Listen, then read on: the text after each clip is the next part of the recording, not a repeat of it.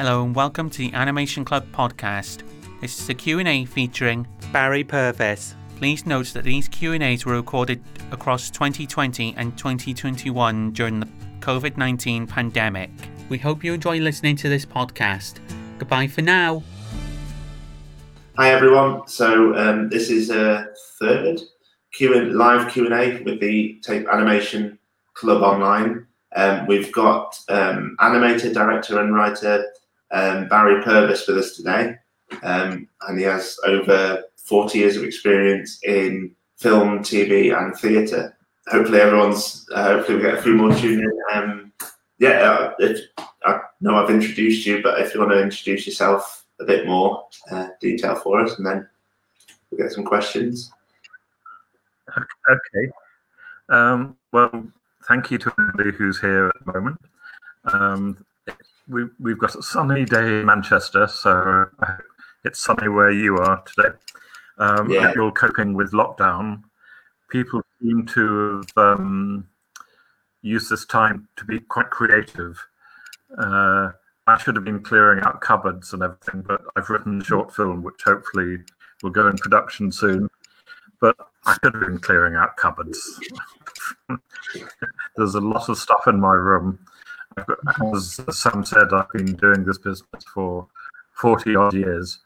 Um, I've got a lot of storyboards, a lot of stuff piled away that I really must uh, sort out. Yeah, so 40 odd years. And you know what? I've loved every minute of it. I think I've been lucky enough to work more days than I haven't worked.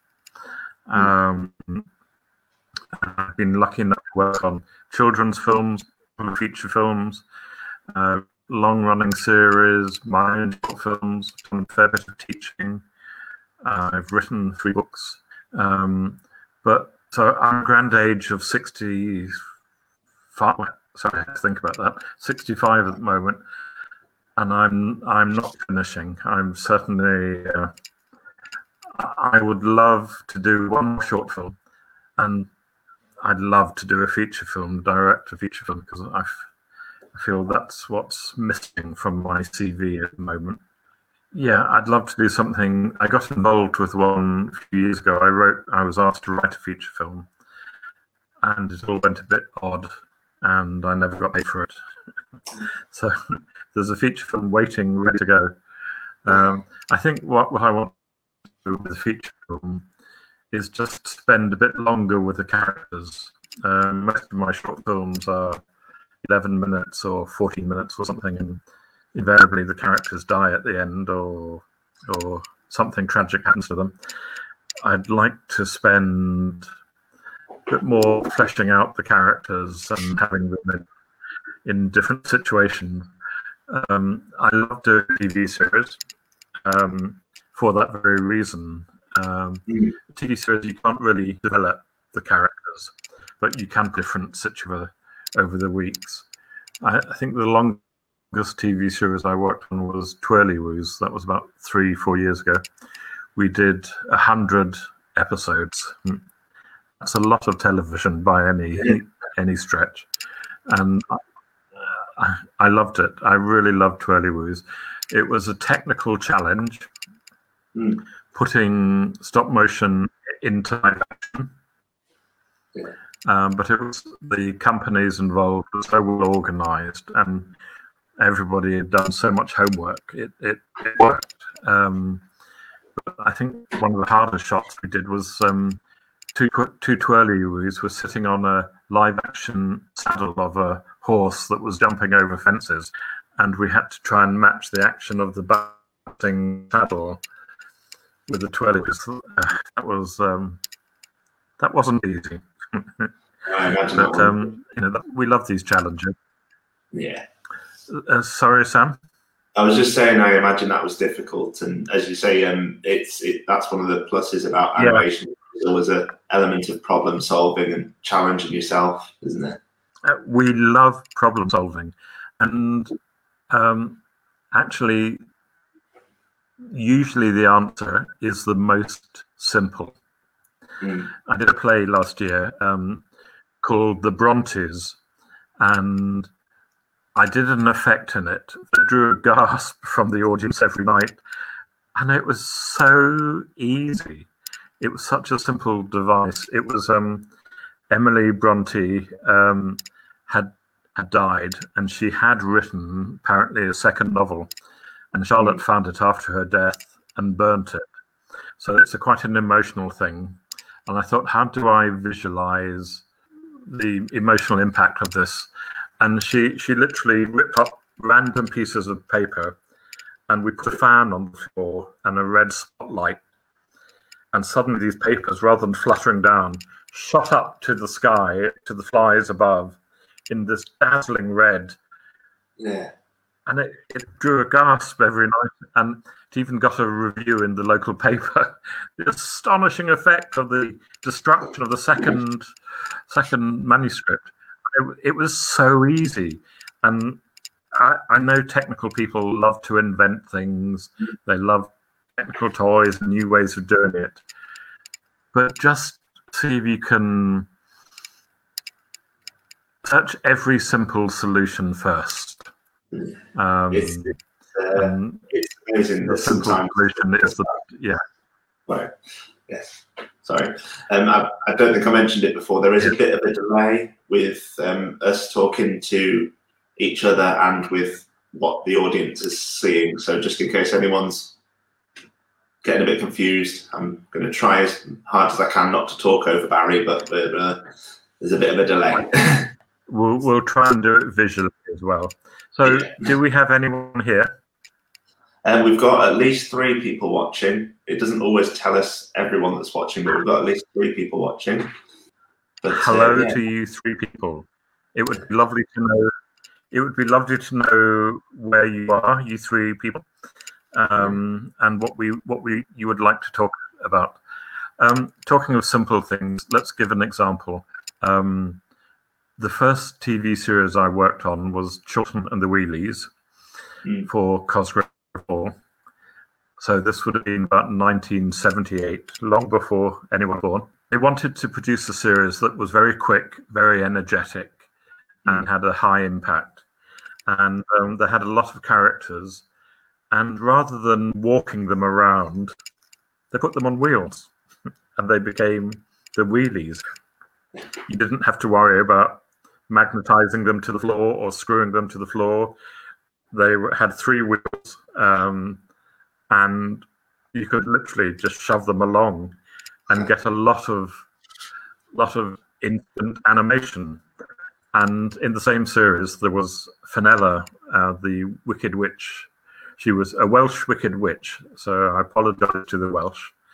Um, and they wanted her to have a particular way of moving. And again, we sort of avo- well, the um, Cosgrove Hall avoided having to walk her from one place to the other, and she literally just popped down to the ground and popped up somewhere else. And it was a series of about four replacements that she she disappeared and then Mm. reappeared, and it became so effective. And it was a way of thinking, how can we we can't haven't got time to make this character walk, time and money and schedule and all that. So what do we do? And she disappears and popped up, and it was so effective.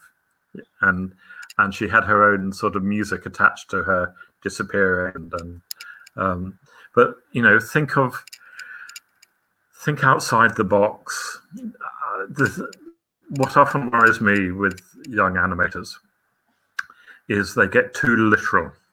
Mm. Animation is so artificial. Let's enjoy that artifice in the design of the puppets, in the staging, and the music, and the sound. Um, you know, so often I go to places and they've built a character and they're building the sets of a lovely living room, so so much detail. But once they start shooting, they haven't secured the living room and it's wobbling all over the place. And and you know, I I would sort of ask, what's important in that scene? It's the character. You don't need all, all that, all those trappings. You, you know, I think I'm used to working with budgets that are very small, um, and I try only to make things that are important to the story, or and um, I try and make everything contribute to the film. If it doesn't contribute, then it's not there. It's not there. You want to say something, Sam? Um, Over to yeah, you. Just having a Yeah, cup of tea. I was just going to say that's um, some really good advice there, and um, and I, I see what you mean as well, like with uh, Next and Plume, where there's minimal to no set almost in in Plume, and you're concentrating on the characters themselves. Um, and yeah, you you're focused on them. Then I mean, Well- sometimes uh, I think as well in Tchaikovsky, uh, using the projection um, idea as well was fantastic. So instead of having to build all the set things, the effectiveness of being able to change it so dramatically with the projection um, was a really good idea. Well, okay, let, let's let's talk about those two films. Let's talk about Plume first. Mhm. Um, I was given a budget. It was a, a good budget, and I shot it in France. Um, but I wanted the challenge I set myself was could I tell a dramatic story with no set, no costume, no culture, cultural Hmm. references? Could I basically tell a story with essentially one puppet in a pool of light? And I think I, I like that challenge. Maybe maybe I'm having a reaction to CG that is I mean, CG is wonderful and extraordinary, but it's so much. You look at some film today and it's so overproduced. You don't know where to look sometimes and things. Um, uh, I thought Plume. I wonder if I could make an elegant, dramatic film with one puppet. I think there were a few other puppets lurking in the shadows. Um, and the producers and I, we did have this discussion about should there be a geography? Should there be a broken temple, for example, a ruined temple, or should he be wearing a costume? And I thought, no, he's got to have nothing because he's a sort of metaphor. Um, and as soon as you put a costume on, you have to decide what costume because any piece of costume says something about the character. And I wanted this character to be neutral uh, so people could put their own understanding on it. Um, and I, I, I made a decision either we go the full works and we have temples and rivers and clouds, and or we have nothing. And I quite like that we had nothing, and it works. Um, I had to be careful with camera moves because there was a character against black, and if, for example, if he was kneeling, and we had a, a zoom or camera move, it would have looked as though he was sliding on the floor because there was nothing to reference. He's just in a black void. Um, so I had to be very careful in the storytelling that the audience knew exactly where they were. We did that Mm. with lighting. There was a very definite side lighting. And if there was a top top, um, I put some scattered feathers on the floor so there was something solid. And there is, there is a journey in the film of Plume. Um, and the, the winged character is always on the right of frame, and the shadowy characters are always on the left of frame. And that way, the audience knew understood the geography when there was no geography. I, I was literally filming a, a room covered in black velvet, and um, some of the, the lighting is quite dim, and much of the lighting is caused by the wings illuminating of the character. And th- this was this was ten years ago, so I was fifty five then. My eyes were okay, but in a dark room for you know eight hours a day, focusing on the eyes, sort of two feet in front of you. Um, I I couldn't do it, so I had to wear a miner's helmet that I would switch on, and I could see the character clearly. Having to switch it off again became became something. Um, the wings. I, I don't know if anybody has seen the film, but the wings. About a character with wings who has the wings ripped from him. The wings are illuminated, and um, we assumed, and we had some wings from a dove uh, first of all, and they were too small. Then we had some wings from a duck, and they were fantastic.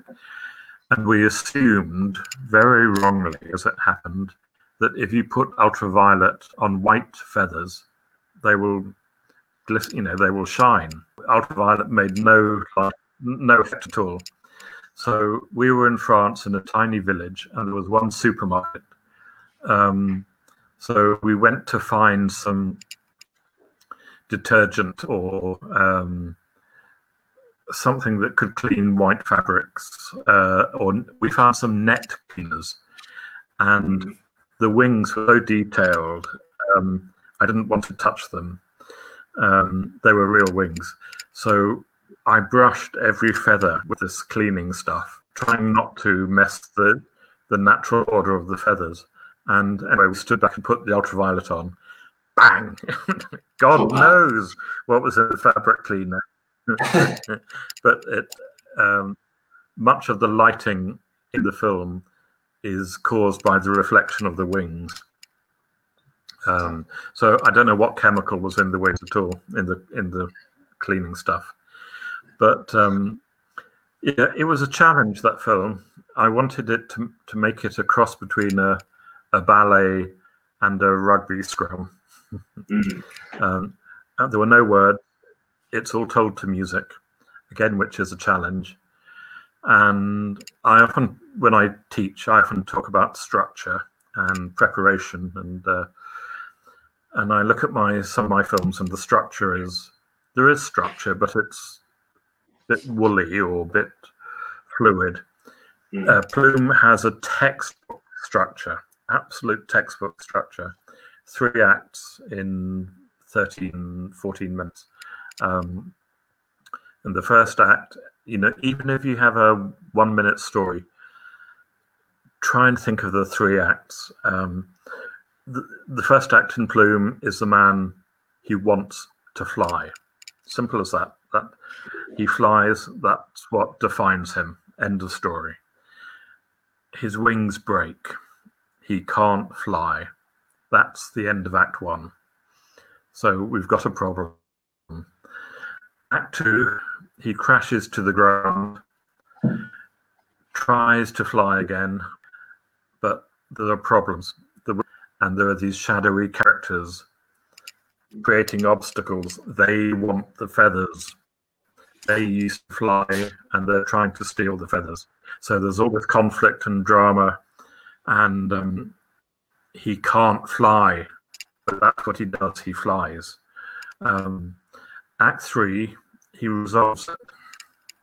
Um, the shadowy figure got rid of, um, and he finds a way to move forward. In in that he he is flying, but he's not. He's he's learnt to swim, which is essentially flying, but different. And some of the movements are the same that he used when he was flying. So, three acts there. He's set up his world, complicated it, and resolved it. And I'm quite glad I did that because for, once, one of my films has a good structure that I can I can demonstrate. Mm-hmm. Um, I usually have a, th- a thing I like to do, and again, I would recommend to everyone is think about the world you're creating and limit it to storytelling. Uh, the my film of Achilles, it would have been very easy to go all Jason and the Argonauts and again have ruined temples and boats and everything. Budget didn't allow that. So I thought, I've got a Greek chorus. All I need to use to tell this story are masks and shields. That's it. Mm. That's that's absolutely it. And when you watch the film, it doesn't look as though there's limit. Um, in Tchaikovsky, I've got more or less empty stage with, as you say, projections. The problem with Tchaikovsky is to, well, I only had, I only had 13 minutes, but how do you tell his story without mentioning all the other characters? And a lot of mistake people make when they're writing the script is they write 20 characters in Yeah. in a short film. The producer will hate you if you build a puppet that has one line to say. You spent all that money and you ended up one line. Can you give that line to somebody else, or can you find another way of telling that piece of information? And I thought, how do I represent sort of a dozen or so people in Tchaikovsky's life when I've only got time to give them 10 seconds or so? Mm. So we found I found some early photographs of Tchaikovsky, and I thought, ah, he was around at the beginning of photography. How about we project images, we project letters, we project things? That saves having to build a physical puppet. But it also works because it becomes a mind, it becomes in his mind and his imagination.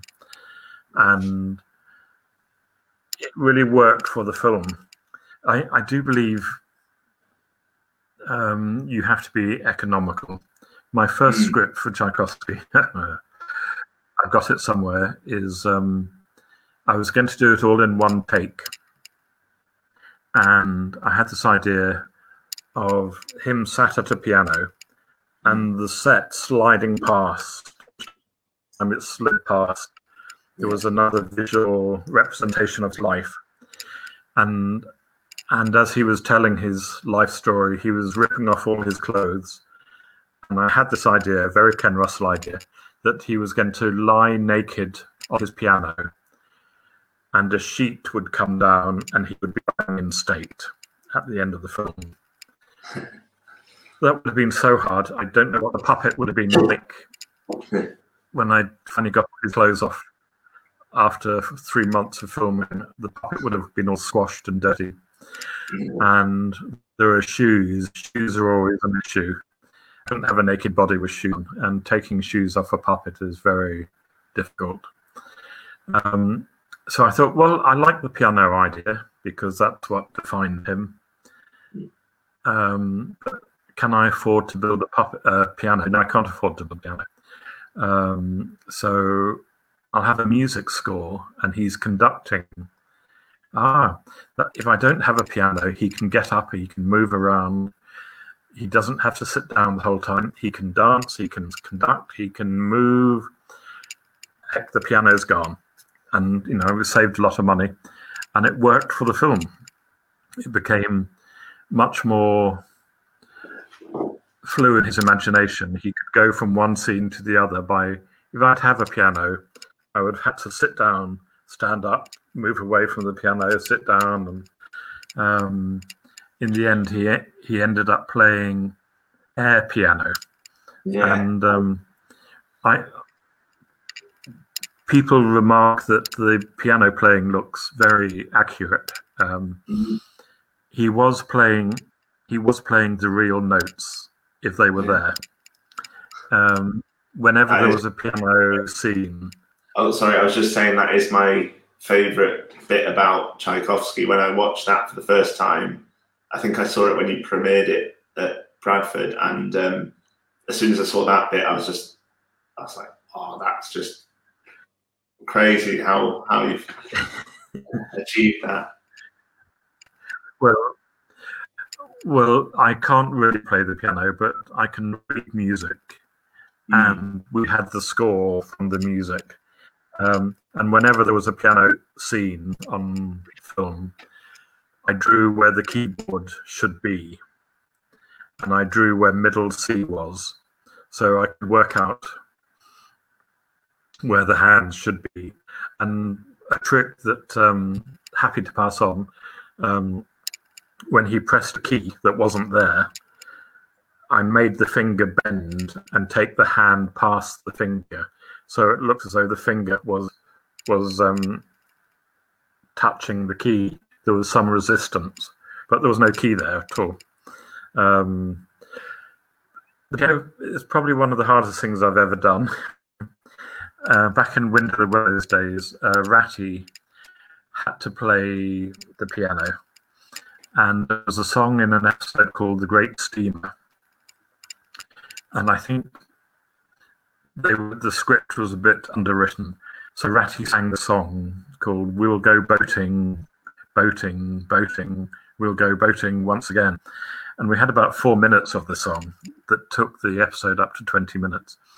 Um, now, there's a lesson, I'm going to, a good lesson here.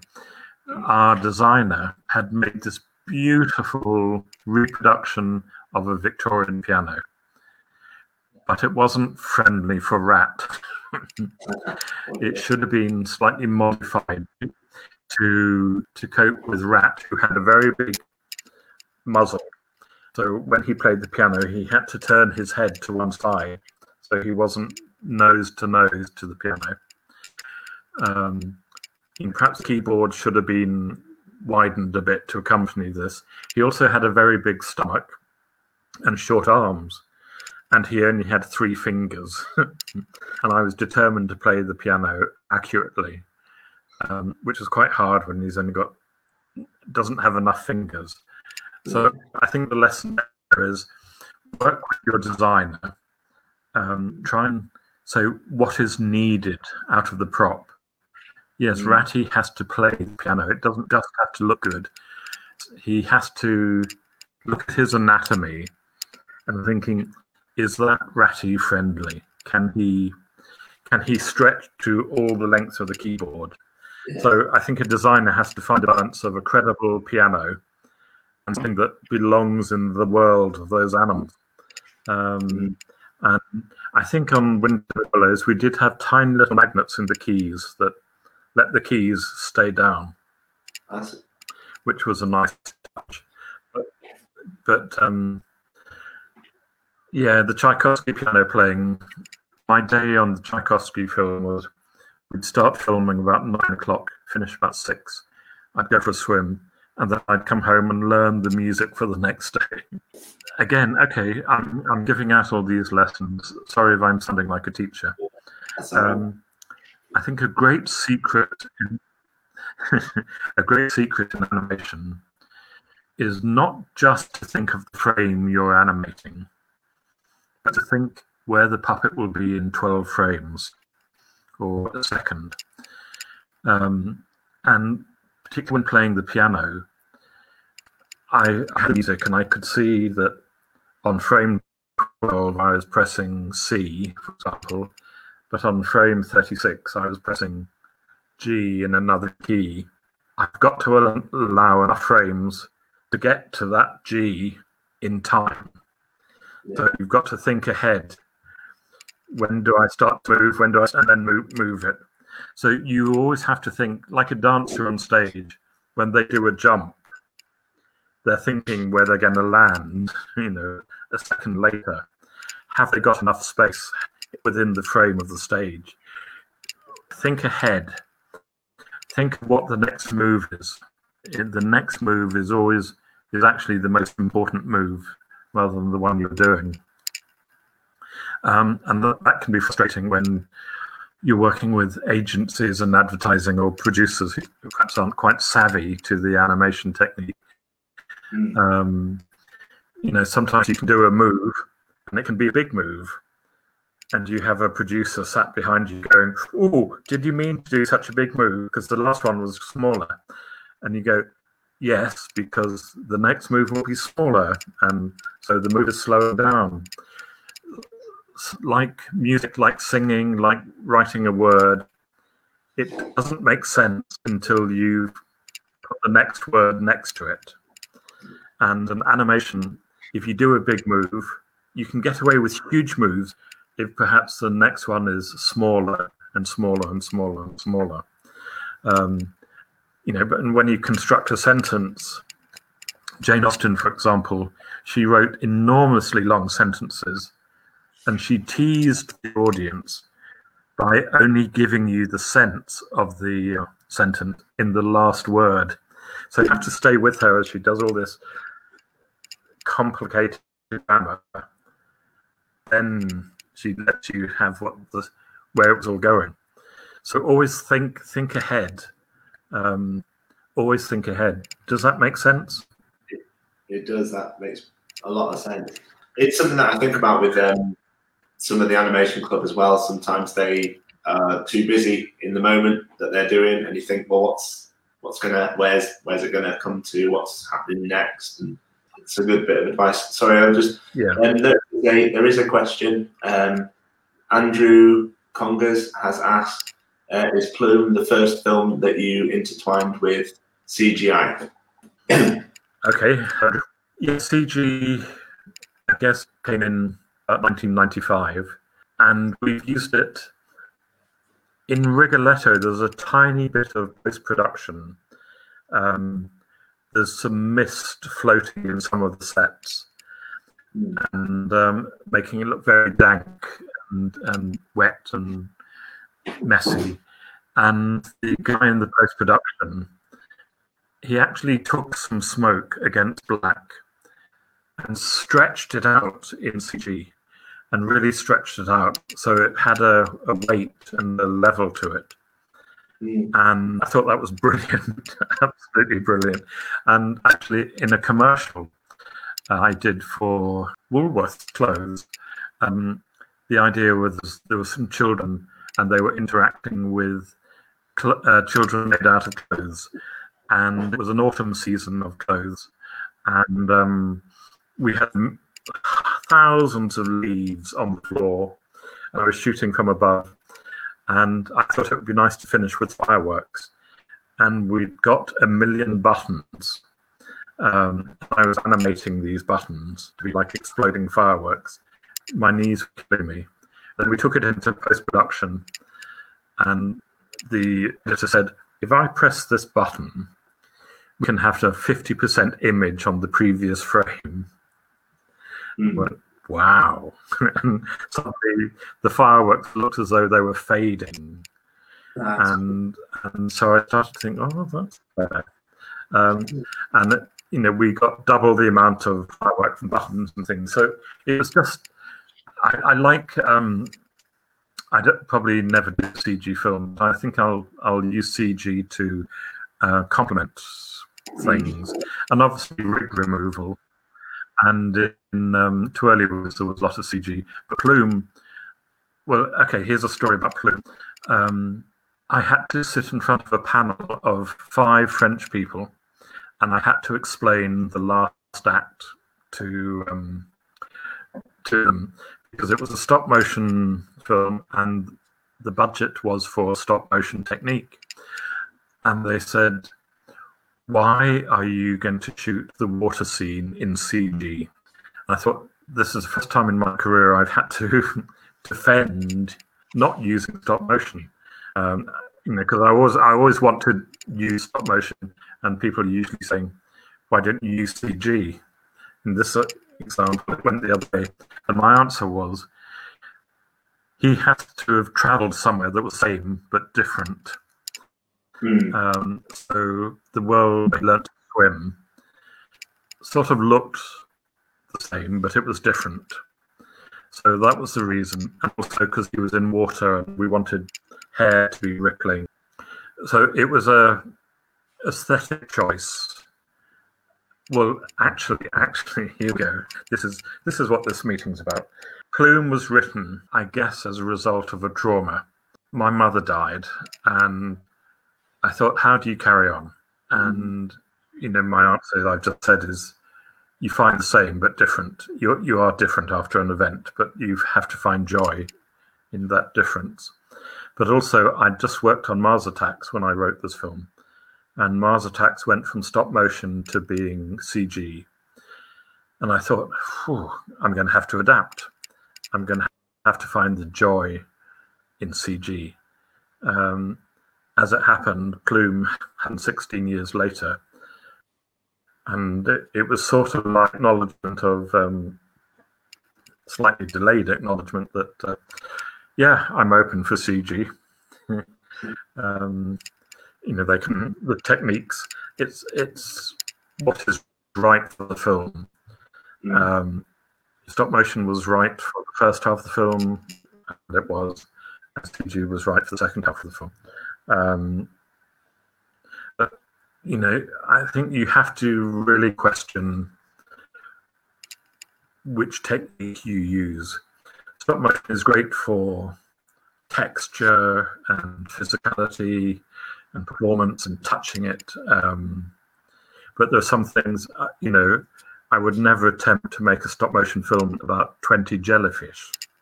Mm. It would be crazy because you'd never be able to get the squishiness of the jellyfish or anything. So you have to, uh, and you know, the Mars Attacks thing, um, I think they lost something by not going stop motion, but they Mm. gained an awful lot. They gained in numbers, they gained the fabric, they gained in the wet skin, wet eyes. Um, you know, because in some scenes there are hundreds of Martians running around. That would have been hard for us. Um, but I think perhaps, perhaps they lost a bit of the 1950s feel, 60s feel that is inherent in the cards. I don't know. We'll never know, and it doesn't matter. It doesn't matter. It was made, and it's a good movie. The um, I Over heard. to you now.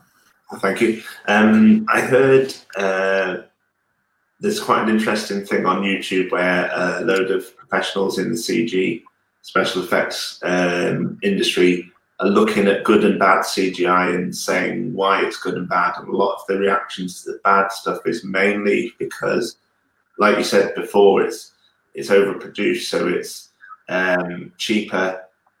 They're, they're, they're trying to get more done for cheaper instead of like with um, Jurassic Park still holds up to this day, I think, with the CGI. But that's because there's Yeah. only if you look at it, there's only about five minutes really collectively of CGI in it, and um, and it's uh, but they concentrated on that. Um, but now, like if you looked at Jurassic World, most of it is CGI, and they've done the whole film, and they've had to get it done in a set amount of time, so it's very um, rushed almost and Yeah. spread out. Okay. Okay, let me plant an idea. Yeah. Several ideas about CG. When you make a CG film, you can make it with people all around the world. When you work with a stop motion crew, they have to all be in the same room together. Mm. There's something nice about the camaraderie of working on a stop motion film. But um, here's a, here's an idea that's quite deep. When you're working with stop motion now, you know it's a puppet. and that is part of the technique. And if you look at the end of um, Boxtrolls, is it Boxtrolls or um, one of the Laika films where the two characters are saying, What if we were in an animated film? And you see that they're being animated by these Yeah. hands. And people love, they love the trick of stop motion. The audience know it's a trick. They know it's a trick. When you look at drawings, they, you know it's a drawing, and yet you go along with the trick, and you know Wallace and Gromit are plasticine, and yet for those that ninety minutes, you believe them. You absolutely believe them. You are part of the trick, and part of you is saying, "This is lump of, just a lump of plasticine, but they're making me laugh." they're they're getting away they're crossing the limit of the technique um, they're playing with the technique if wallace gromit if for example um, gromit oh no wallace suddenly got up and started to fly um, animation is good when it flirts with the limits of the technique um, if you had a ballet dancer and you watch her jump high and you go, oh my God, how does she do that? But if you saw her jump high and she was lifted up on cables, Mm. I'd go, oh, that's not the same. You know, Yeah. you want you want to be aware of a technique and push that technique. you want a singer to go as high as they can, but part of you is going, "Oh my god, she's got the same voice, you know, same mechanics as me, and yet where's that voice coming from?" If you suddenly auto tune it and it, it goes up 30 decade, you know, you know, more um, octaves, you go, oh, that's not so special.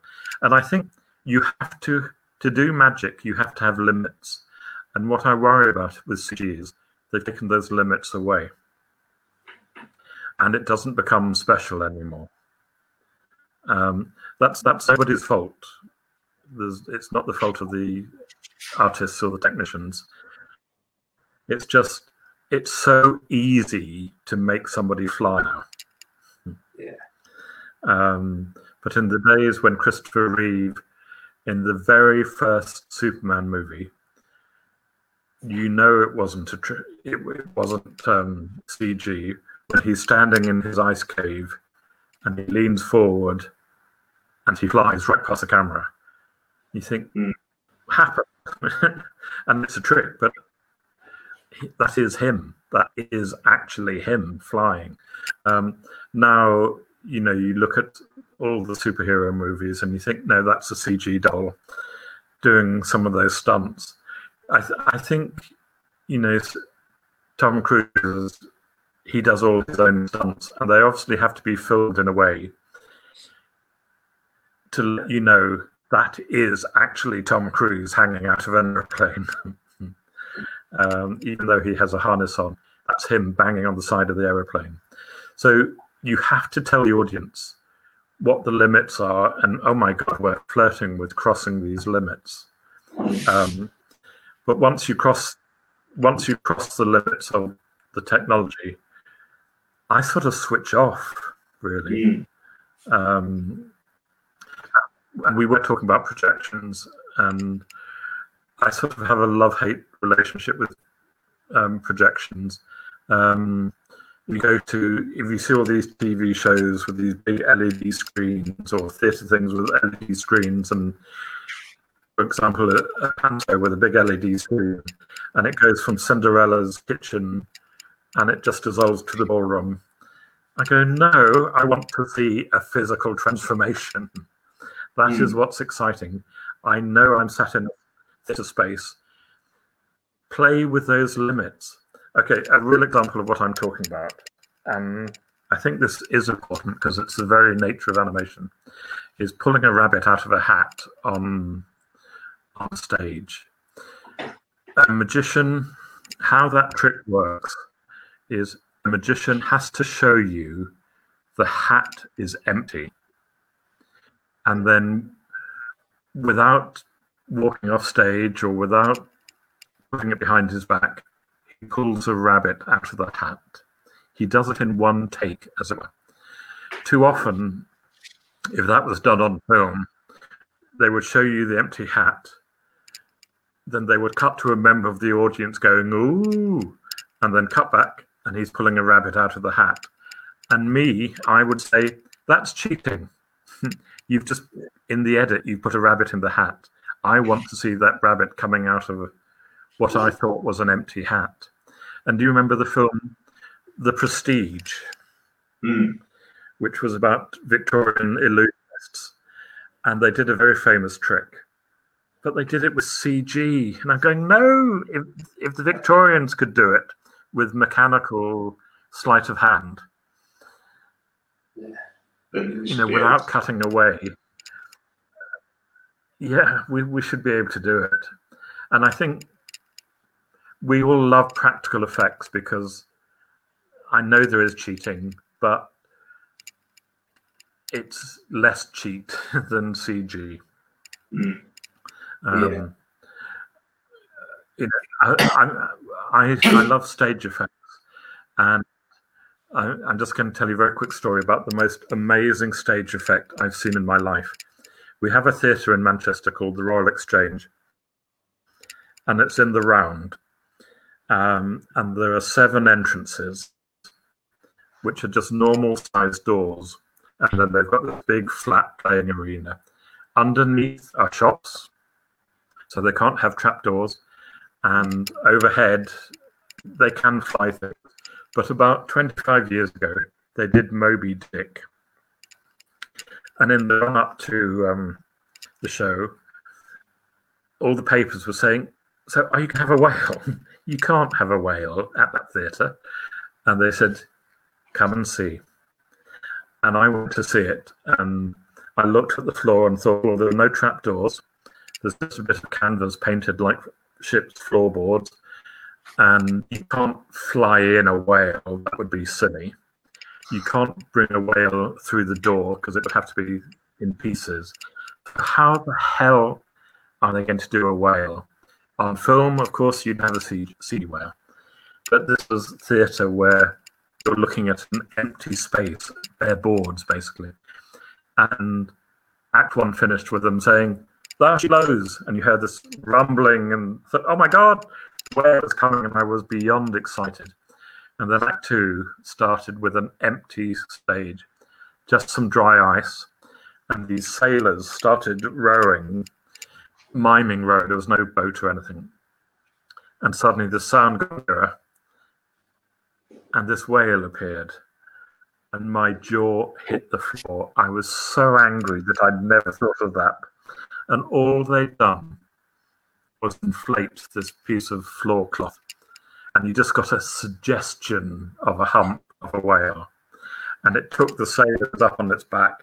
And I thought, that That's is why I do what I do. That utter, utter genius. It wasn't literal. It, but you thought you saw, you got the sense of the scale of the whale.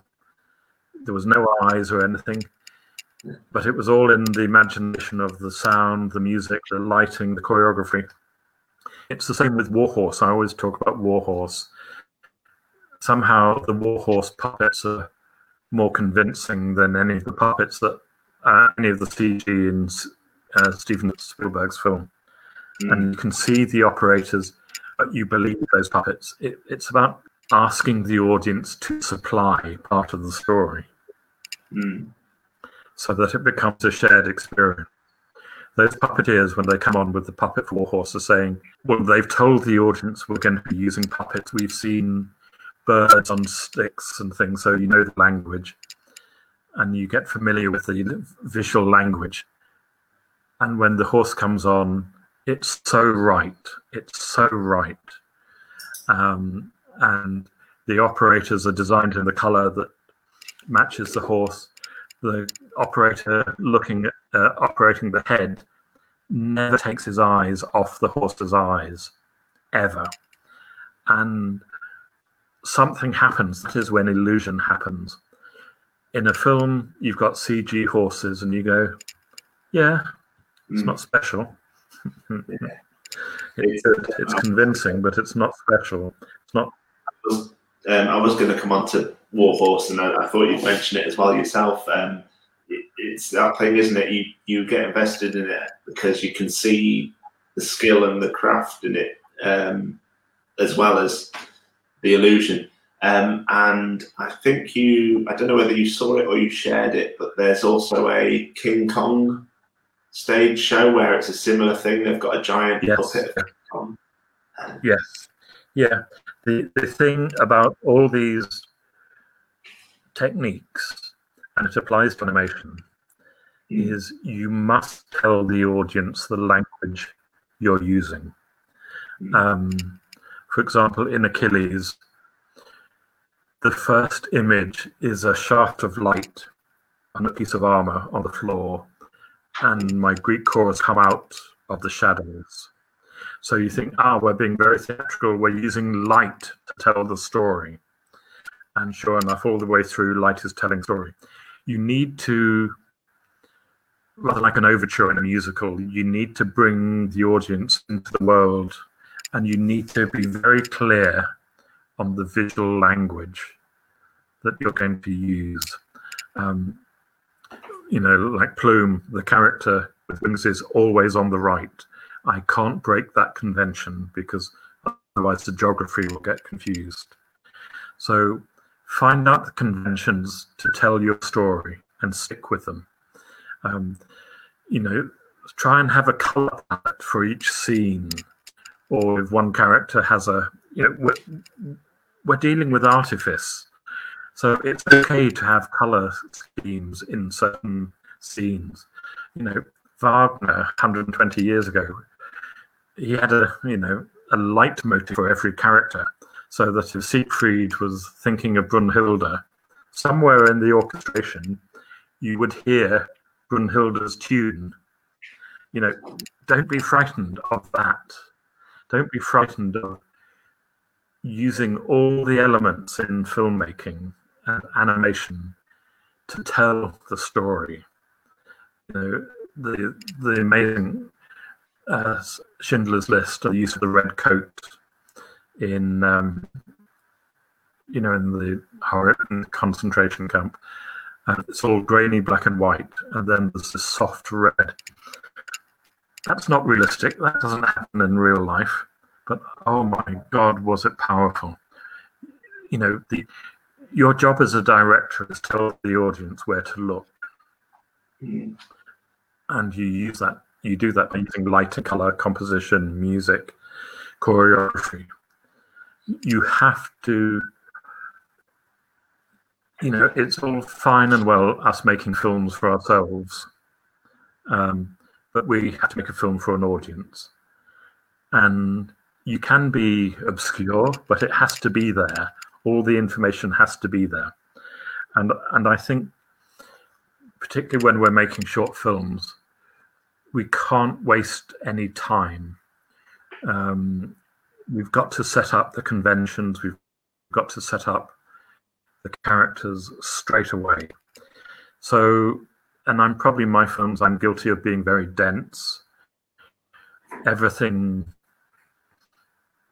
is saying something, everything is there for a reason, just because I've only got 30 minutes to tell a film. And, you know, people criticize me saying, oh, you have to concentrate in your films. Yeah, that's okay. it's only 13 minutes. I expect you to watch every frame because every frame is telling the story. And I'm not going to apologize for that. I don't, you know, I won't make it um, deliberately obscure or indulgent, but it's, the information is there if you concentrate. Short films are a, a totally different. Yes, sorry, Sam.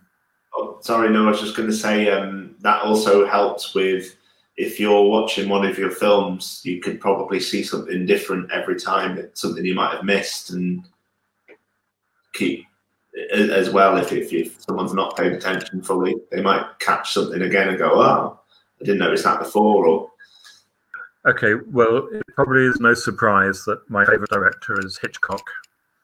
Um, And he's quite artificial, and he doesn't worry about rear projection not being convincing. But why I like him is every camera angle has been considered, every Mm. piece of jewelry has been considered, every shadow across the character's face is there for a reason and he thinks about this in story. He does all his work in the storyboard with the artists, and he's often said the filming is the least interesting bit. That must be tough for the actors because they have to be do what he wants. But he has considered the birds is probably my favorite film, and it's a masterpiece of composition and um, the way Tippi Hedren as Melanie Griffiths, uh, Melanie Daniels, sorry, um, she's always seems to be in a cage. She's behind a post office grill, or she's in a phone box, or she's seen through a window. And Hitchcock is saying she's this bird in a cage, and then when she gets loose, oh, what damage she causes. but it, it's these little it's these little conceits, these little conventions that I think you have to think about. You you have to make every frame count because it mm. costs a lot of money. And to make every frame count, and I'm sorry I'm sounding like a boring teacher now, mm. you have to do your homework.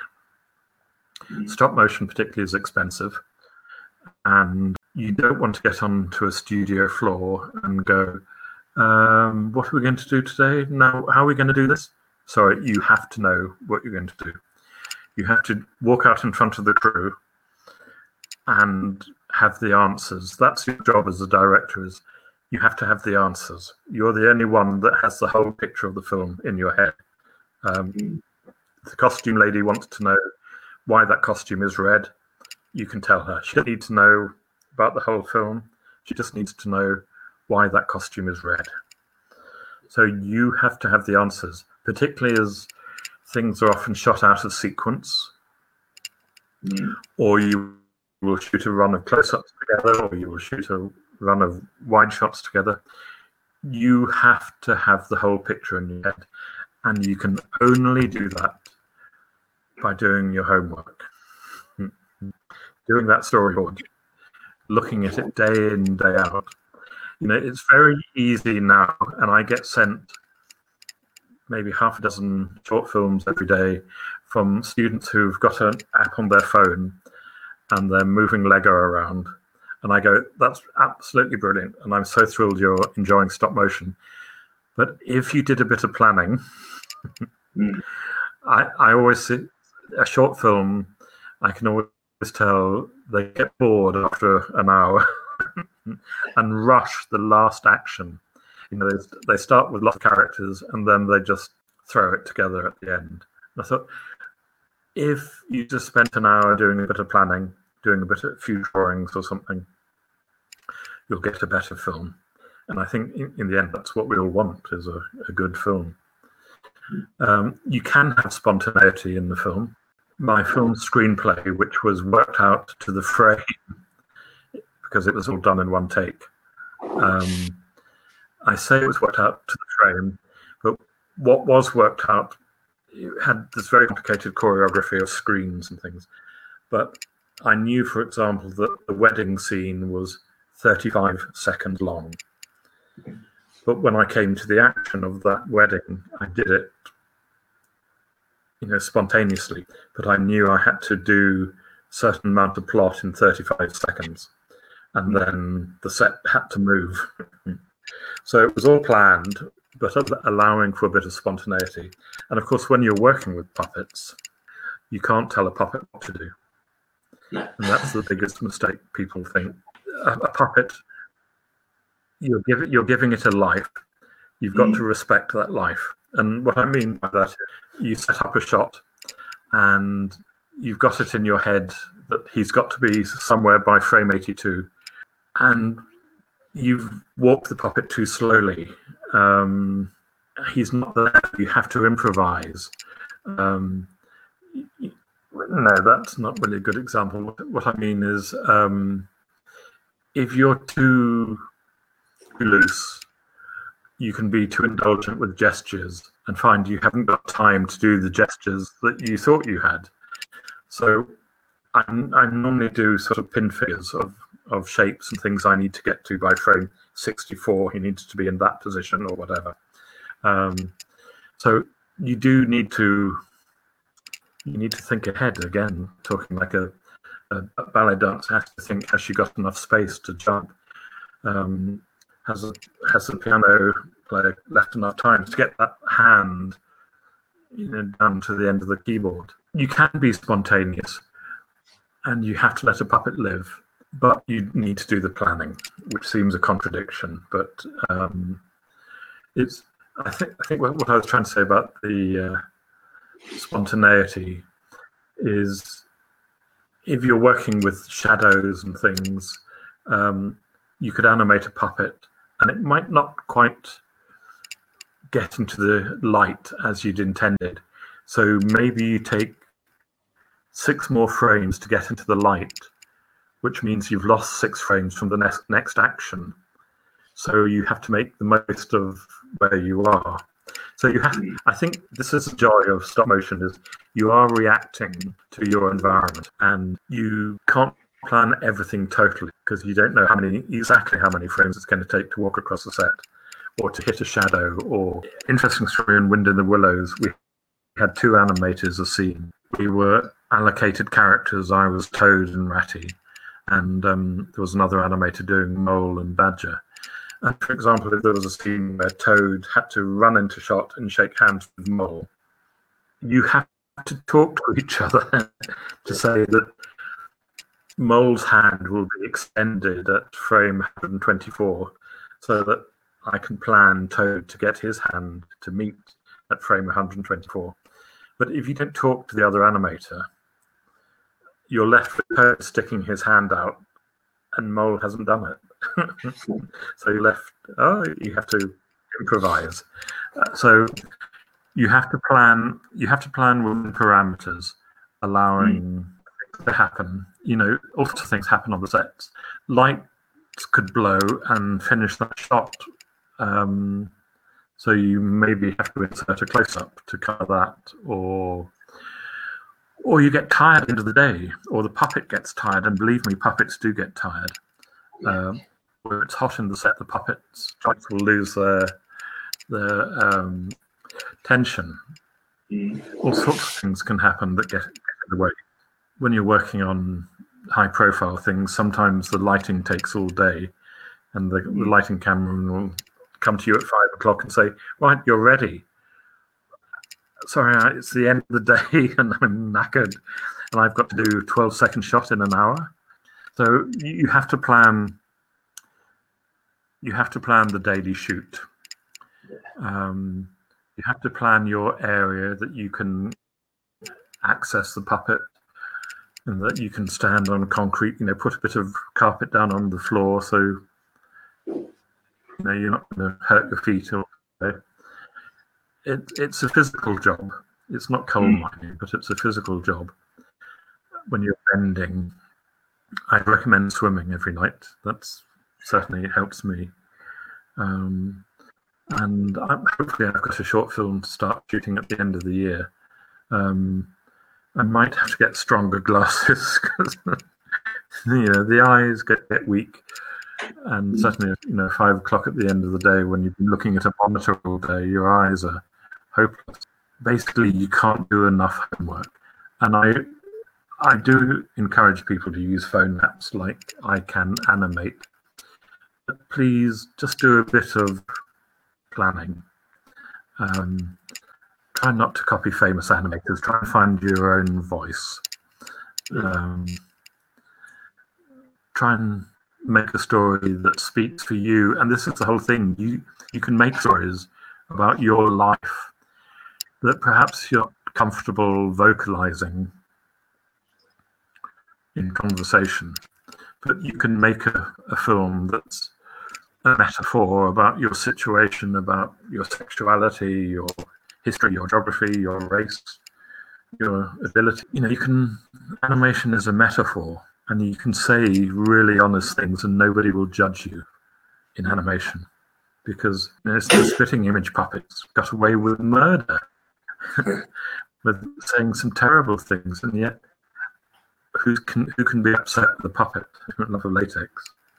So yeah, I, I would encourage you to. Sorry, um, Sam quote that you've um, quoted before now is the the give a man a mask and he'll tell you the truth or something along those lines is quite a good quote. Yeah, Oscar Wilde. That's it. Thank you for that, Sam. Thank you for prompting me. the the full quote is Man is seldom himself when he speaks with his own voice. Give a man a mask and he'll tell you the truth. Now, this mask we can see in our everyday life can be alcohol, mm-hmm. it can be Facebook, where people are very uninhibited. It can be anything that it just piece of outrageous clothing and you you can be uninhibited. We're not very good at talking about ourselves, and probably it's not all that interesting. But find that little bit of distance, and that distance could be a theatre, a film, animation, pottery, and you can be uninhibited. Basically, what animation is, it's an externalization of our internal thoughts and fears and dreams and everything. But you've got to, because you're telling a story, you have an audience, you've got to be receptive to the audience mm. and give them help. tease them. That's all right to tease them um, and make them wait, but they've got to be there with you. You know, like I was talking about Jane Austen. Um, she teases the audience, and you think, "Where is she going?" And then she tells you. And a good joke, you wouldn't tell the punchline of a joke the first word. No. You have to tease the audience and let them think. Okay, I'll tell you how to tell a good gag. Buster Keaton, the best gag I've ever seen in the world, is in a film called One Week, where he and his girlfriend have bought a house. And the girlfriend's previous boyfriend is the baddie, and he's sabotaged the plans of this house, and they've made it, and it's all wonky and uninhabitable, but they, they love it. And they bought a plot of land, and um, I think it was um, they've given this plot of land. When they get there, if you turn the number upside down, it's a different plot. It's the worst plot of land ever.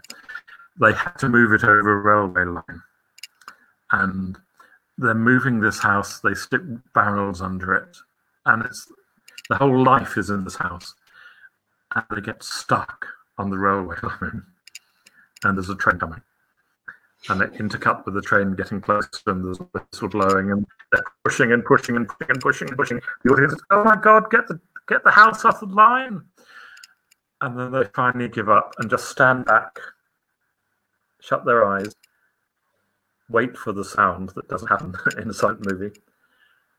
And the train's on a different line and it goes right past us. And they breathe a huge sigh of relief the audience go oh thank goodness and then the train comes the other way and pushes into the house um, and i thought in, in that 30 seconds the audience have been all over the place there's, there's tension suspense drama um, they're going to get hurt their house is going to get destroyed phew, they're safe. Bang, they're not. and I think that that's what you, that's what you, how you work with an audience. You tell an audience what to expect, and then pull the rug from underneath them. Okay. You, uh, you surprise them. Um, Buster Keaton is brilliant. Yeah, I've uh, well, we did a few silent movies. Um, we did a few silent movies here, and um, I'd not seen any properly before, and it was um, they are fantastic. And as we go uh, backtracking a bit here, we um, going on about CGI and things, and same with stunts. Back then, they didn't have stunt people or special effects as such, so a lot of things were very practical effects. Yeah. Um, back those, and that gives it its extra bit of Yeah, Bus- yeah. Buster Keaton's famous, most famous stunt is when the house falls on top of him. He's he's in a hurricane, um, and he stops for a moment, and there's this huge house behind him, and it's wobbling, and the we the audience can see the house falling towards him. He can't see it, which is amazing because the audience going, "Oh my god!" And this house is wobbling, and it falls down, and it falls down. He's going to get squashed, and there's this tiny window that he's standing, and he falls. He goes through the passes through the window. Now that house weighed tons. mm, There were aeroplane engines blowing it, so it could have distorted. He could have killed himself. And it's all done in one take. If there'd been editing, it would have ruined the effect. yeah, And the fact that we see him walk in to the shot and stand in the place and stop. So he could have got that wrong. You know, but again, if you'd cut away or you'd got a CG house, no, you have to tell the audience this is the limit, this is the parameters of the stage. But Mm. God, I'm going to flirt these parameters. Um, you have to have a threat.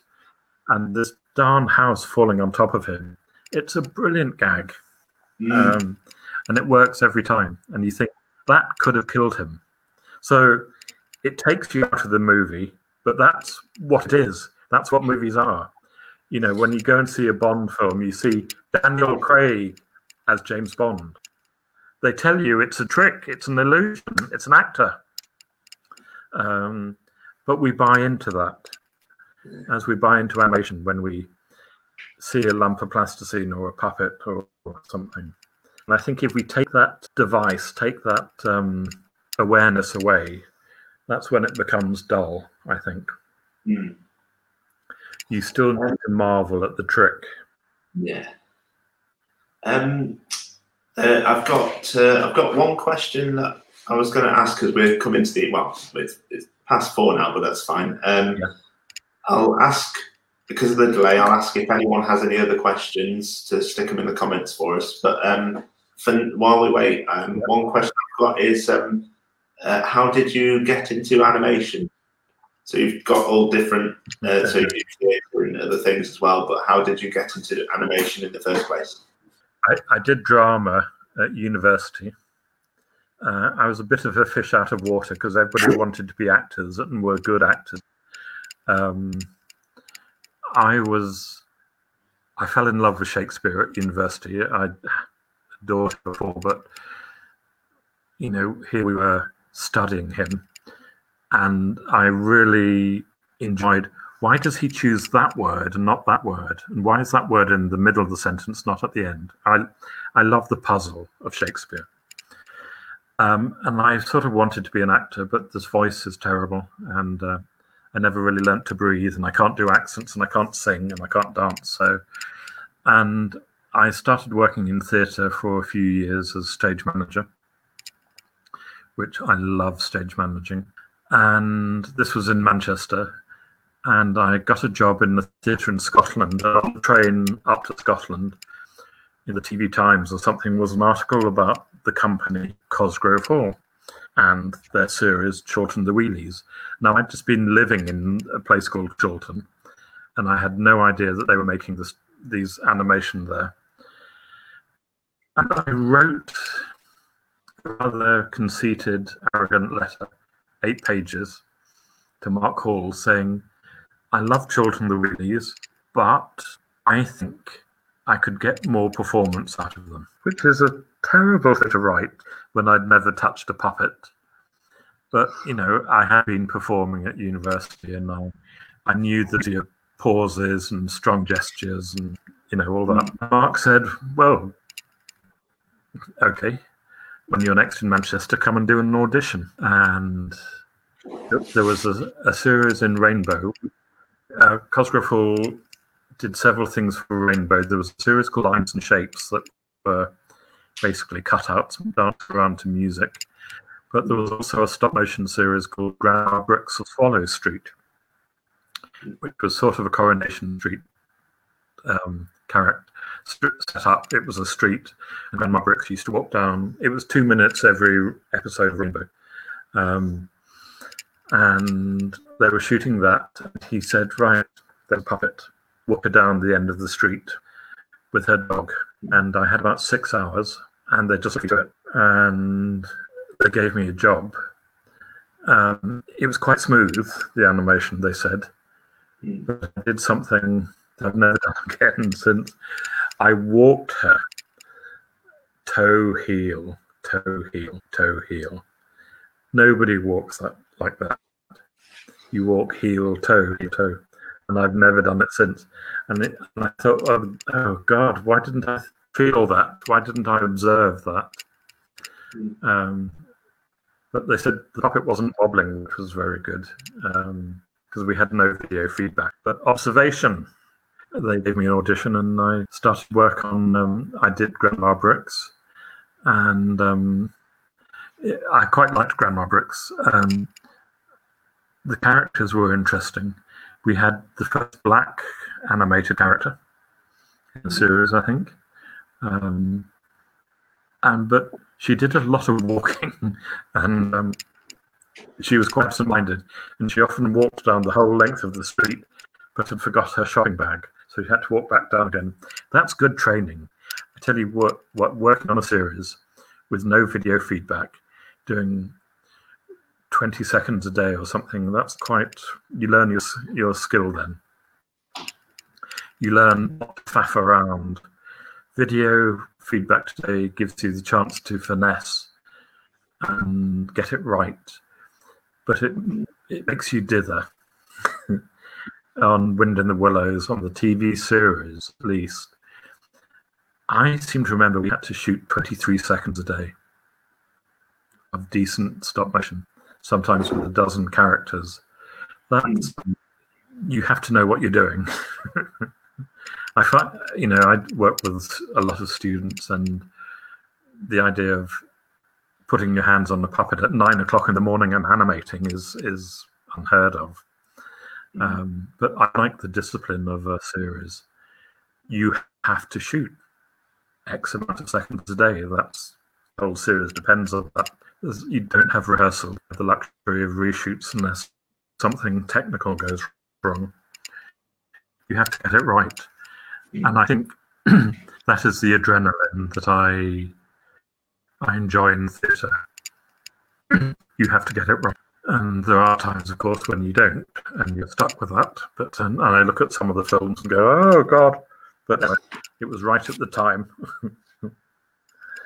I, um, I like. any other questions?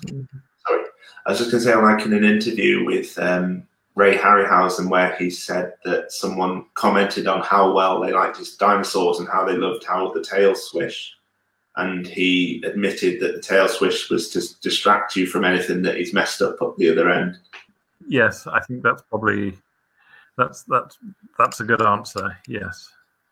Yeah. Um, have a question. Um, uh, Tom, after you, and then we'll go to a question. I was just going to say, Sam. Um, I think what I have learned over the years, talking of Mr. Toad in Wind in the Willows, mm. is I look at him now, and he's so busy. He's so frantic because I was loving animation. And I think if I've learned something now, if you compare Toad to Tchaikovsky, mm. Tchaikovsky what does one gesture that's very meaningful. Whereas Toad was probably doing lots of gestures that maybe didn't mean anything because I just loved animating. And I think I was frightened to hold him still. Stillness is part of animation, as mm. silence is part of music and I think that takes quite a, a brave thing to learn to actually hold a puppet not moving. Sorry, and the question there, was, who's, who's it from? We've got a question from uh, Rianne Lohman. Uh, she was one of our, she was our first Q and A guest. Um, she's asking what your favourite part of creating animation is. The writing in the studio. I don't like post production because it falls to pieces or it sort of drifts away from you a bit. I, I think basically I like the hands-on, hands-on when you're writing, hands-on when you're touching a puppet. Just when it's you and a puppet and a camera, doesn't get better than that. Um, I think well, no, there aren't any other other questions down there. I think we can try and wrap it up a bit now, if that's okay. Um, it's yeah, um, yeah. yeah. I'm sure. I'm sure we can have you again in future if you if you're free, because we're I'm going to try and do more Q&As. But it's um, it, has been fantastic to have you, um, and there's been a lot of really good stories and advice, and um, the way that you put everything is very uh, the way you can talk about things in a very beautiful way. I think.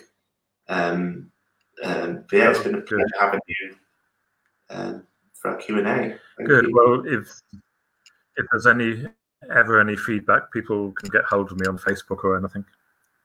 Fantastic. Um, and my cat has my cat has just arrived, telling oh. me I've been talking to the computer too long. no, he's under the table. Yeah, yeah, no, it's time for the walk. I think he's had a snooze in the uh, on the roof garden. Yeah, it's time for a bit of attention. Okay. Well. Okay. well, that's been fantastic. Then. Thank you very much. It's been great. Thank you very much, and then uh, see you everybody next week. Thank you for listening to this Q&A podcast. We would like to thank Barry Purves for speaking to us and the Animation Club for their hard work. We hope that you enjoyed listening to this podcast. Goodbye.